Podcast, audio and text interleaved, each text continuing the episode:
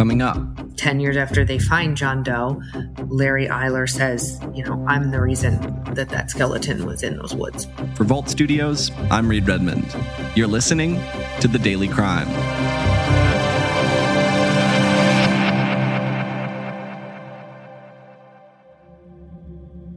For nearly 40 years, the family of 19 year old Billy Lewis didn't know what happened to him. This is the last picture ever taken of then 19 year old Billy Lewis.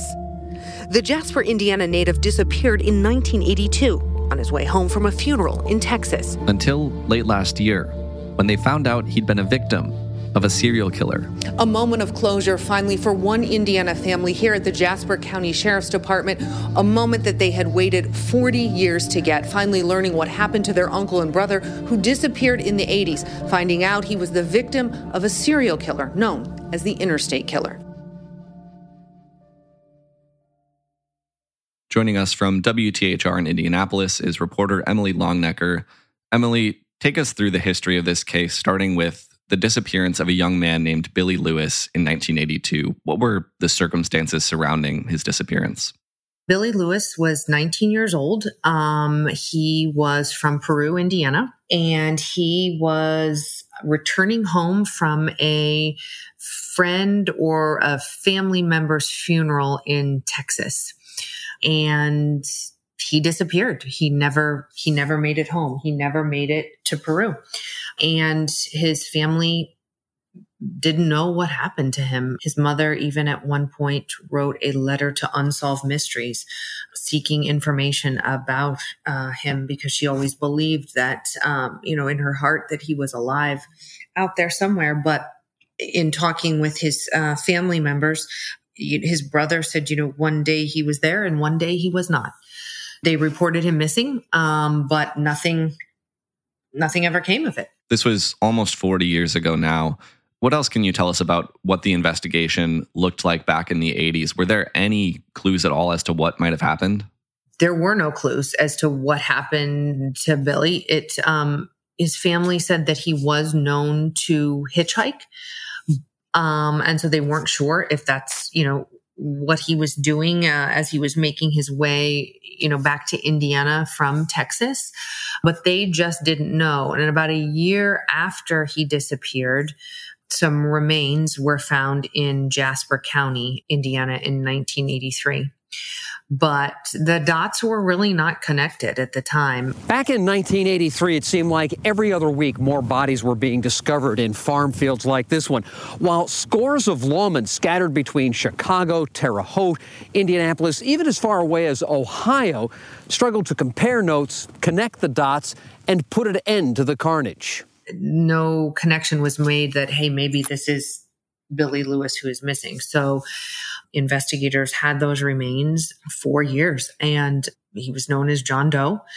And um, the the one of the investigators that first came upon the the skeletal remains buried some of them in an um, in a in a grave under a John Doe marker in Jasper County, and then they saved um, the rest. And it wasn't until ten years later when a man who's come to be known as the Interstate Killer, uh, Larry Eyler, who was in prison, uh, convicted of killing a 15 year old in Chicago and, and facing the death penalty. He confessed to over uh, 20 murders in, uh, in the 80s of young men. Convicted in Chicago of one murder and sentenced to death Eyler confessed with remarkable detail to 21 brutal killings. Larry confessed to just picking them up along the road. They were just hitchhiking. Including this John Doe that had been found in Jasper County 10 years earlier. But at the time, he couldn't tell investigators anything about John Doe, didn't didn't know his name, couldn't couldn't give them any information as to who this uh, man was, uh, whose life he took.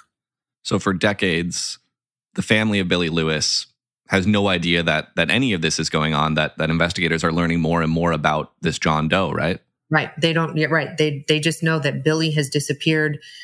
They don't know where Billy is. They have no answers. They don't know about these remains being found. They don't they don't know that, you know, uh, that the police have these remains that, that that turn out to be um, the remains of Billy. Um, they have no idea. And police, you know, have no idea. They just know this person as John Doe. And 10 years after they find John Doe, Larry Eyler says, you know, I'm the reason that that skeleton was in those woods.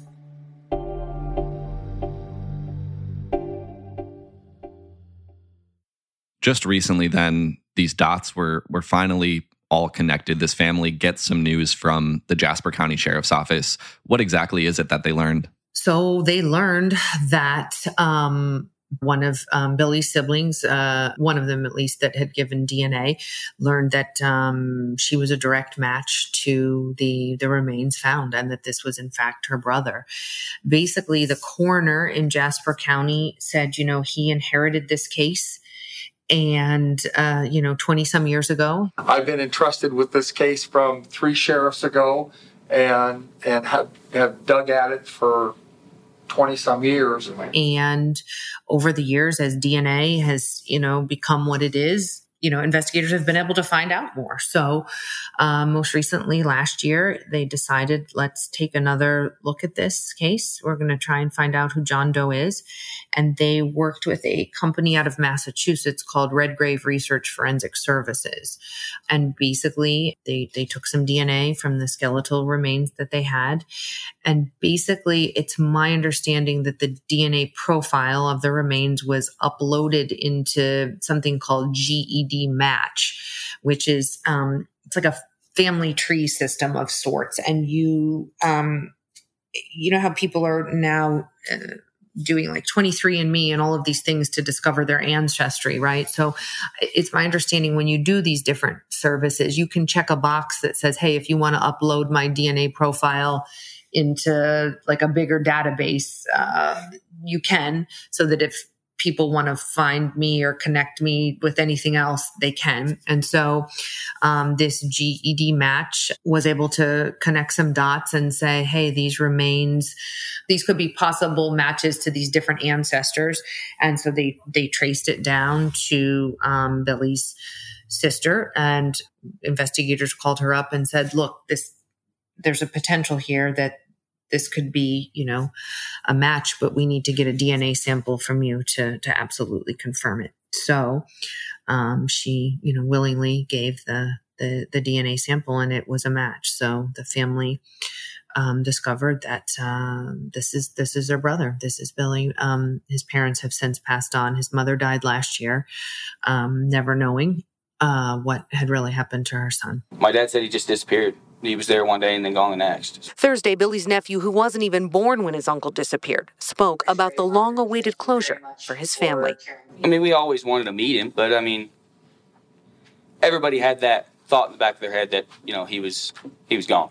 And genetic genealogy, of course, is is something that investigators didn't have back in 1982. They really had right. no way to to connect these dots. That's right. And even um, at one point, they did some other DNA testing um, several years ago, and they ran it through a system called CODIS, um, which is a you know national law enforcement system. But basically, the only matches that would have come up there would be if Billy's parents had been in the system, and they were not.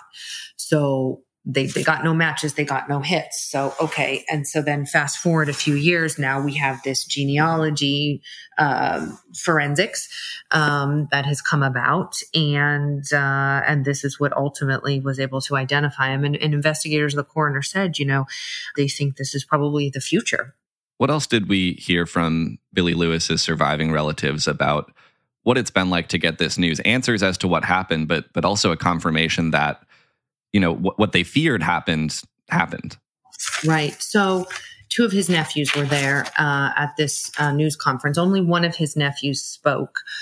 And this nephew is in his early 30s right? So he you know billy his uncle disappeared and was gone before he was even born.